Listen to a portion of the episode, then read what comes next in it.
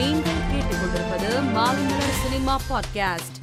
Chandramukhi two படத்தில் வடிவேலுவின் dubbing வீடியோவை படக்குழு வெளியிட்டு உள்ளது.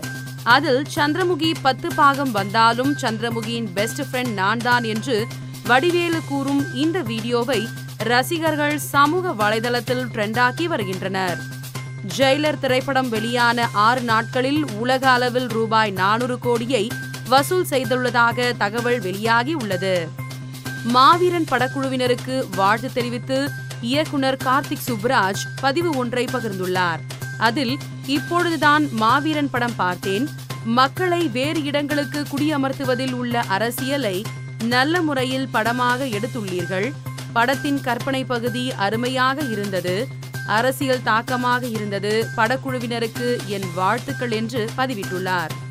நடிகர் சூர்யா ரசிகர்களை சந்தித்தார். அப்போது நீங்கள் மும்பையில் செட்டில் என்று ரசிகர் ஒருவர் கேள்வி எழுப்பினார்.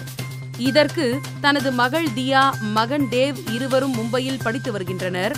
அதனால் அவர்களை பார்க்க அடிக்கடி அங்கு சென்று வருகிறேன். மற்றபடி நான் சென்னையில்தான் இருக்கிறேன். மும்பையில் செட்டில் ஆகவில்லை என்று தெரிவித்துள்ளதாக கூறப்படுகிறது.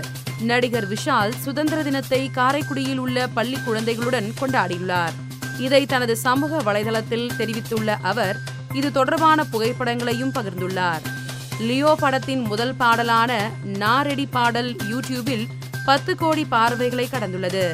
இதை ரசிகர்கள் கொண்டாடி வருகின்றனர். மேலும் சினிமா செய்திகளை தெரிந்து கொள்ள மாலைமலர் டாட் காமை பாருங்கள்.